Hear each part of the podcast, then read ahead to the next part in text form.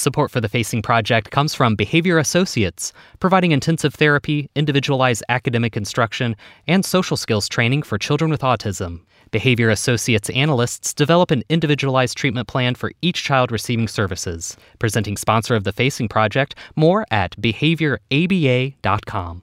Grief has long been known to be psychological, but scientists now know that grief is also physiological and can impact brain function gut health, the cardiovascular system, and breathing. But does grief also have the ability to change our bodies in positive ways? I'm J.R. Jamison. Today on the Facing Project, we'll explore this question, and I'll share the stories of two women one from a mother in Ohio who lost her son to gun violence, and another from a young professional in Indiana who rebuilt her life after an abusive relationship. Later, I'll be joined by Dr. Mary Frances O'Connor, an associate professor of psychology at the University of Arizona, and author of The Grieving Brain The Surprising Science of How We Learn from Love and Loss. Stay with us for today's episode on The Science of Grief.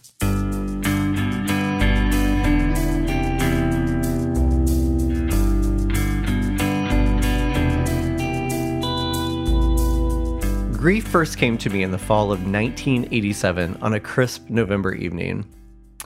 No, it wasn't my own. I watched it from afar as my great Aunt Maxine pulled the blankets from her bed and carried them to the laundry room, her head buried in their scent from days, maybe weeks worth of wear. Her husband had died suddenly that morning a heart attack. It happened right after they had finished up their daily breakfast routine, one they had done time and again each morning for decades. Maxine rolled all of the blankets in one big wad and stuffed them into the washer. Damn it! Damn it! She screamed and kicked at the bottom of the machine and slammed the lid shut. She lay the top half of her body across the washer and hugged the sides as she cried and screamed, screamed and cried, a cycle of repetition. I watched from the doorway as she reluctantly let go, and I'll never forget seeing one of the strongest women I've ever known crumble in such a real and honest way. I've experienced my own grief on multiple occasions since that November evening, and I'm sure you have too. It never gets easier, does it? Be it love loss, job loss, the loss of a furry friend. The worst grief I've experienced to date is when our lucky Lhasa Sammy had to be put to sleep. That little gnarly toothed guy never left my side, and then he was gone. For weeks after his death, I would close my eyes for minutes at a time and think that I could feel him nestled between my legs. But I would open my eyes and a bit of reality would set in.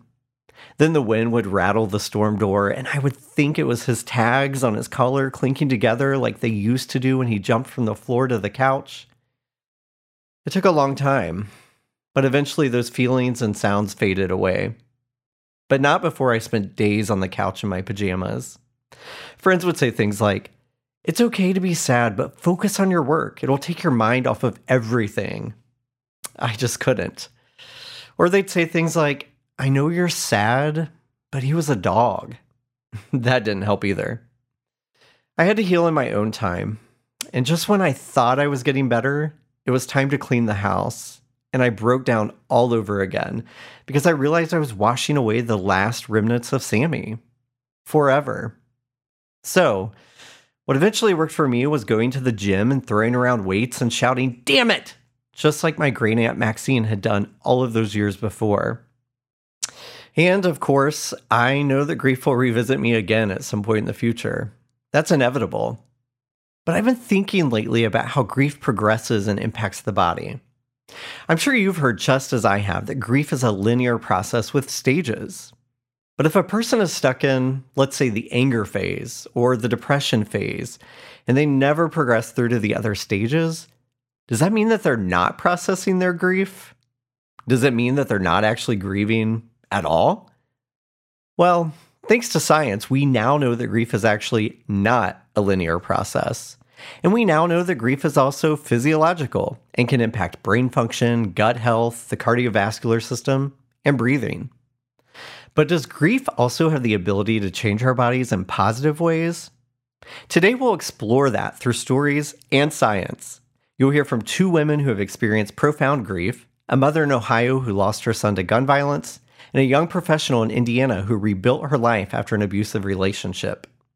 Later, I'll be joined by Dr. Mary Frances O'Connor, an associate professor of psychology at the University of Arizona and author of The Grieving Brain The Surprising Science of How We Learn from Love and Loss. Due to strong language and content that may be disturbing to some, listener discretion is advised. Life goes on. Margie Jackson's story, as told to Kate Geiselman, performed by Chandra Ford. Billy was my knee baby.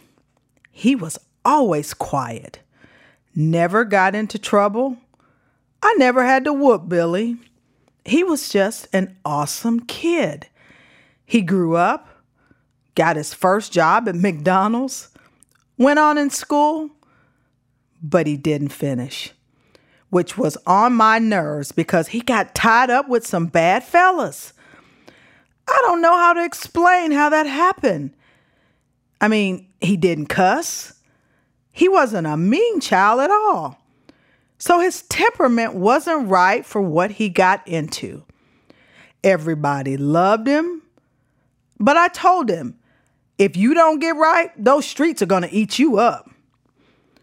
But he said, Oh, mama, it's going to be okay. When the house across the street from us came up to rent, Billy got it.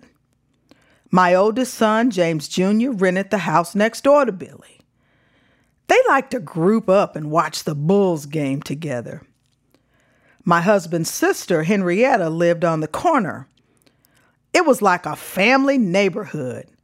Everybody was close. When I'd barbecue out back, Billy could smell it and would show up at my house with his plate ready to eat. Then come February 3rd, 1996, and that was the last time I saw my Billy alive. My husband James and I had been invited that day to a surprise birthday party over in Richmond. It was cold out and a long drive, and I didn't want much to go, but he talked me into it. At the party, we were playing cards and talking, and all of a sudden, this feeling come over me. One of the worst feelings I ever had in my life. And I haven't had one since. I I got this I I don't know. It was a it wasn't a sick feeling, but I just something just come over me. A friend noticed and suggested I get something to drink. I, I was in the kitchen getting my pop when somebody said, Margie, your purse is ringing. And I thought, doggone it, I'll bet one of them kids is wanting something. So I checked my pager and it said to call home. When I did, my youngest son, Lamar, answered. At, at first, I didn't recognize his voice. He, he sounded so strange. He said, Ma, Mama, come home. B- Billy's been shot. Billy's dead. I passed out, I think. And next I knew they were patting me and rubbing me. Now I'm screaming. I told my husband, Billy's dead. Come on, we got to go. On the drive back to Dayton, I was praying, Oh Lord, please don't let it be true. Before we got to Dayton, James's sister Henrietta called and she said, Margie, it's okay. Everything is all right. Billy got shot, but he was shot in the arm. Lord, have mercy, I said. Thank you, Lord. She knew he was dead, but she also knew we would be flying that highway and it wasn't safe.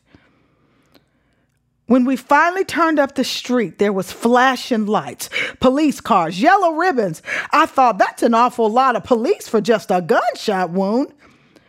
We pulled into the driveway and James took off across the street. Henrietta said, Come here, C- come here. When I saw her face, I-, I knew it was no gunshot wound to the arm. The funeral was huge. The procession, seven or eight blocks long because he was young and popular. On the way, I was riding and looking at the people walking along the cars, walking, and I said, Wow. Life goes on. My child is dead, and I'm fixing to go bury him. But life goes on for everybody else. I went to every minute of that trial. One of the guys got three retrials because he didn't pull the trigger, even though he tossed the gun to the guy who did. Once the court sorted out you know, sorted all that out. Both of them were sentenced to life plus many years. They'll never get out of prison. After the sentencing, I was trying hard to forgive these guys and figure out a way to move forward because I hated both of them. Then I had to think, well, I can't go to heaven hating. But it hurts so bad. I ended up developing diabetes. My doctor said the grieving was taking control of my body. Everyone grieves differently. It changed us all. Lamar, he turned into a comedian. I asked him, why was he always kidding? And he told me, Mama, I do that because if people are laughing, they won't think of killing. But loud noises would make his heart just about come out of his chest. My granddaughter Tiffany wouldn't go to the funeral. And even though it's been nearly 25 years, she has yet to go to the cemetery. Because, see, she feels that if she doesn't go, then Billy's not dead. That's, that's how she thinks it cleared my daughter up. She had been on the streets at the time, but Billy's death had changed her. Now she's happily married and has a good job, but she'll never come back to Dayton. It changed James Jr., too. It's a good thing he wasn't there because he was the type to not let anyone push him around. It would have been a fight. When those guys come through that door, they put that gun to Billy's head and made everybody get on the floor. James Jr. would not have done that. And it, it, would have been a fight right off the bat. But the grief, oh, the grief. I'll never get over it. And I'll never forget February 3rd as long as I live. Each year on that day, I go through what happened from the beginning. From the time we got up that morning to riding to that birthday party to making the call come home to learn that Billy's been killed. I go through it every year, step by step. I return to each and every moment, all the way up until the 8th, when we had his funeral. And then I start recovering all over again.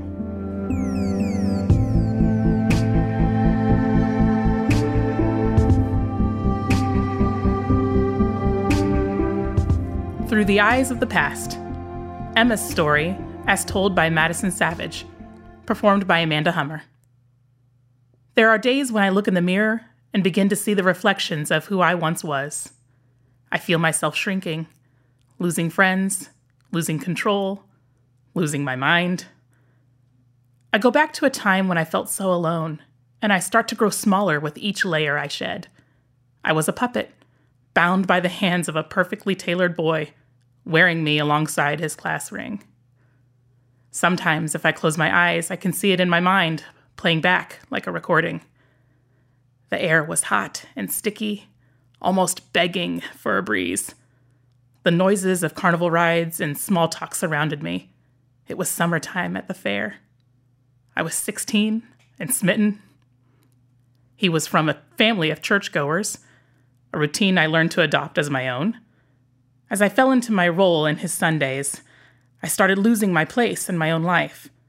My time began to belong to him as I lost touch with my friends and spent less time with my parents and more time with his. We did everything together. No longer just me, it was we and our Sundays. First to go was my time, then my choices. Don't wear shorts, they don't look good on you so I didn't wear shorts. You look a lot better in makeup. So I saw the world through glitter lined eyes and smiled with lips glossed to his fancy. I should have seen these things as red flags, but I was young and naive. It just means he cares, I assured my mother. And then I requested more money from her to buy the dress he wanted me to wear to the school dance. My mom in that damn dress watched me cry that night. I could handle it, I thought. But then, it was my body. He stole pieces of me, bit by bit. He took my words, hearing a no as a yes and a stop as a go. He made me put up walls and then he tried to hold me against those same walls. It hurt. And looking back, it sometimes still hurts. There are days when I look in the mirror and see my true reflection a strong woman who has been belittled but still stands. I spent a lot of time thinking I was damaged because of the situations I had faced. I was torn, ripped apart, emotionally, physically, sexually. But I was not and will not be broken. I've learned to rebuild myself after I was knocked down, starting at the foundation I remembered to love me, brick by brick, piece by piece, and glance by glance. Through the times of pain, anger, and grief, I pushed myself to take back the voice I had once lost. And now, I remember who I am, and I will never, ever give up.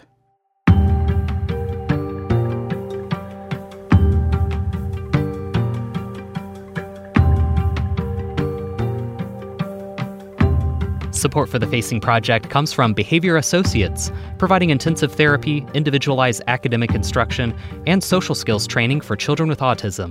Behavior Associates analysts develop an individualized treatment plan for each child receiving services. Presenting sponsor of the Facing Project, more at behavioraba.com.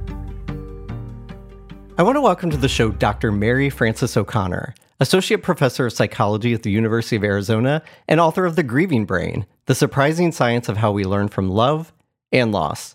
Dr. O'Connor is a renowned grief expert and neuroscientist and a leader in the field of prolonged grief, where her research aims to team out mechanisms that cause this ongoing and severe reaction to loss. Dr. O'Connor's work has been featured in numerous print and visual outlets, including The Guardian, LitHub, NPR Science Friday, Psychology Today, among others. Dr. O'Connor, thank you for joining me. Oh, it's so nice to be here. I want to dive right into the five stages of grief. There's been a long standing belief among the masses that grief is linear, but your work, building off of others, has shown that's actually not the case. Tell me more. Well, the five stages of grief, which many people know, uh, was actually published in 1969. And you can think about how far science has come since 1969, right? Uh, it was, you know, originally developed by Dr. Elisabeth Kübler-Ross, who was a remarkable psychiatrist. Um, and she really was doing what all scientists do when they're first trying to explain a phenomena, which is that she did interviews and she described what people were experiencing. First, people who were terminally ill, and then later, people who were grieving the death of a loved one. And so she was really able, through these interviews, these conversations, to help us delve into the feeling of grief and that grief can include anger, it can include depression, it can include denial and acceptance. And those things are accurate about grief. But I find it's very helpful to make this distinction. I make this distinction in the book between grief and grieving. And grief is that wave that overtakes you and might have any of those elements that I mentioned. But grieving is really the way that grief changes over time. So it isn't a single moment in time, but it's the change that happens. Grief can become more familiar, or from the research that's been done since then, we know that people tend to feel accepting more often and they tend to feel yearning less often. But that doesn't mean that they never feel grief in a moment again. That is just because we become aware of this terrible thing that we have experienced, this loss of someone so close to us. So we don't really consider there to be five stages anymore. We don't think of people going through them in a linear way, but rather it's a description of grief and not a prescription for how to grieve. And so some people may get stuck in what was once called the five stages or the linear version of grief, and they might think, what's wrong with me? Right? That's right. This is the downside because, you know, people will say to me, Well, I haven't really experienced anger, so I guess I'm not done yet. Mm-hmm. Well, there is no done with grief, right? Yeah. This is an experience you've had, and it's not going to look like anybody else's experience, just the same way that no one's relationship looks like anyone else's. Yeah. And in case folks missed it in the lead in, you're a neuroscientist. So you've mm-hmm. dedicated decades to researching the effects of grief on the brain. What does happen to the brain during grief? Well, this is a bit of an unusual perspective to take, I'll be honest. We don't really think about the brain first, usually, when we think about grief and grieving. But I think it is very helpful. And from the neuroimaging work that we've done, one of the things that we know is that when we bond with another person, right, when we fall in love with our spouse or with our baby, that that process of bonding it actually changes our brain. It physically reorganizes uh, proteins in our brain and the way that neurons fire. And so, what that means is then when the death of a loved one happens, the brain has to update. It has to understand what does it mean in the world for me now that this person is gone. And because bonding has this aspect to it, which is I will always be there for you and you will always be there for me, it's very difficult for the brain to understand this person isn't on this earthly plane anymore. How do I understand that? Mm-hmm. What do I mm-hmm. do in my life now? Yeah. And you've also found that cortisol levels increase during the onset of grief, and that can lead to negative impacts such as weight gain, stress on the heart. On the opposite end of that spectrum, because we're dealing with the brain, right? Does grief have the ability to change our bodies or our brain in positive ways? Oh, this is an excellent question. And I will say that as clinical psychologists, we are very focused usually on the people who are having the most difficulty, the people who are finding it difficult to get out to work every day or get dinner on the table, or who feel like they're just sort of going through the motions since a loved one died. So psychology has been very focused on this side, this uh, piece of the of the continuum, but it is very clearly true that there are people for whom uh, the death of a loved one is a turning point for them, where they feel that how they understand life has changed, or the way that they feel close to people around them who really were were there with them, who understood them. So we call these um, aspects post-traumatic growth, mm-hmm. and we have very little neuroimaging, very little physiology uh, associated with that experience. We don't know much yet about how that affects the body. Mm. In your book, you discuss grieving in relation to the loss of a loved one.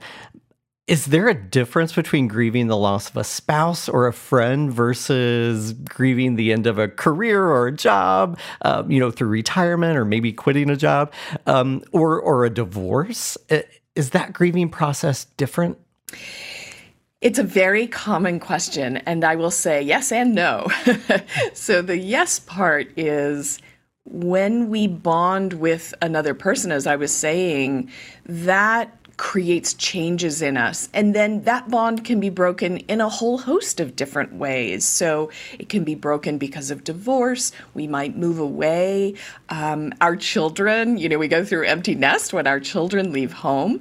And it's not that they've died, but that our relationship has really very much changed the the way that we interact with them the way that we are a, a, resource for them in the world or they are for us has very much changed. So that grief is very much the same way. And i think that because evolutionarily our loved ones are vital to our survival, I think it makes sense that the brain has evolved ways to make these bonds and then eventually to try and learn to understand and update when a loved one is not bonded any longer. But having said that, there are these other kinds of grief that you mentioned the loss of a job, loss of health, um, or uh, loss of function, right? Someone um, becomes deaf. Um, and those are also a type of grief. And I think that the way to sort of see the connection there is when we lose a loved one, we do actually lose a part of ourself. So, for example, if I use the word daughter to describe myself, that actually is talking about two people, isn't it? There's uh-huh. another person in the world implied when I describe myself as a daughter. So when my mother died, then there's the well, how do I function in the world if I'm not the daughter that I knew myself to be? And I think it's similar. How do I function in the world as a retired person? Uh-huh. How do I function in the world as a, uh, a person with a chronic illness or who is now disabled? That change in ourself is a type of grieving that I think the brain can recognize as also a type of loss and have some of those same feelings. Mm. Of course, our work here at the Facing Project is steeped in storytelling. So I feel like I'd be remiss if I didn't ask what role does storytelling or empathy, understanding others, what role does that play in helping those who are grieving? Storytelling actually plays a really important place in grief, and we see this at funerals and memorials when we all tell stories.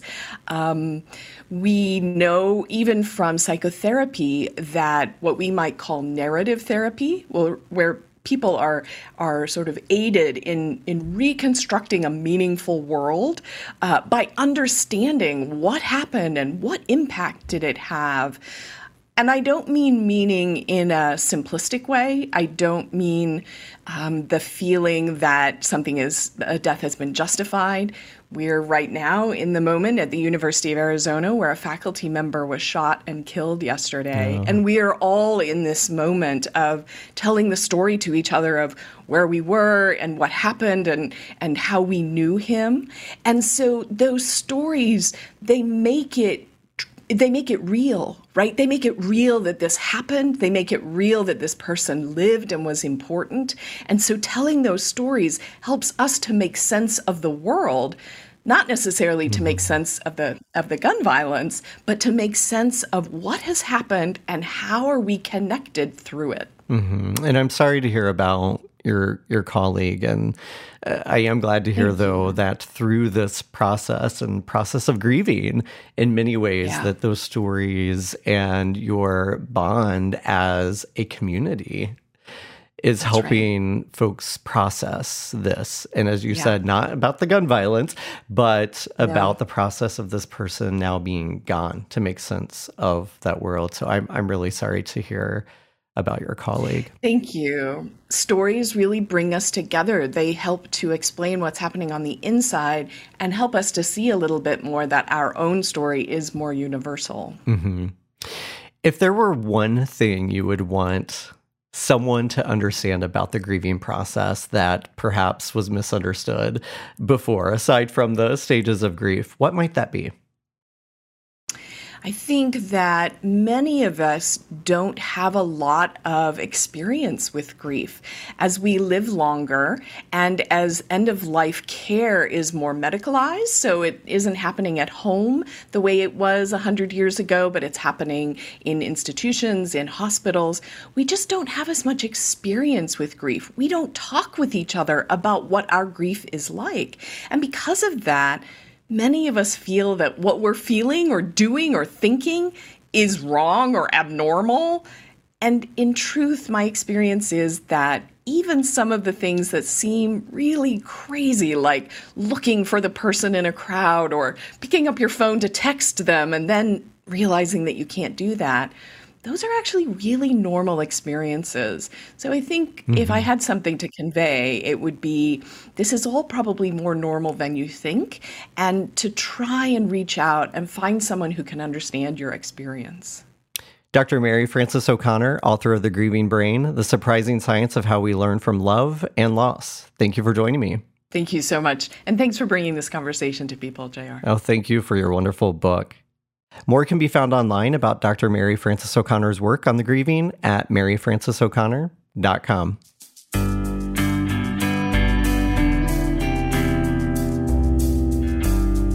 Stories from today's episode came from facing gun violence in Ohio and facing teen dating violence in East Central Indiana.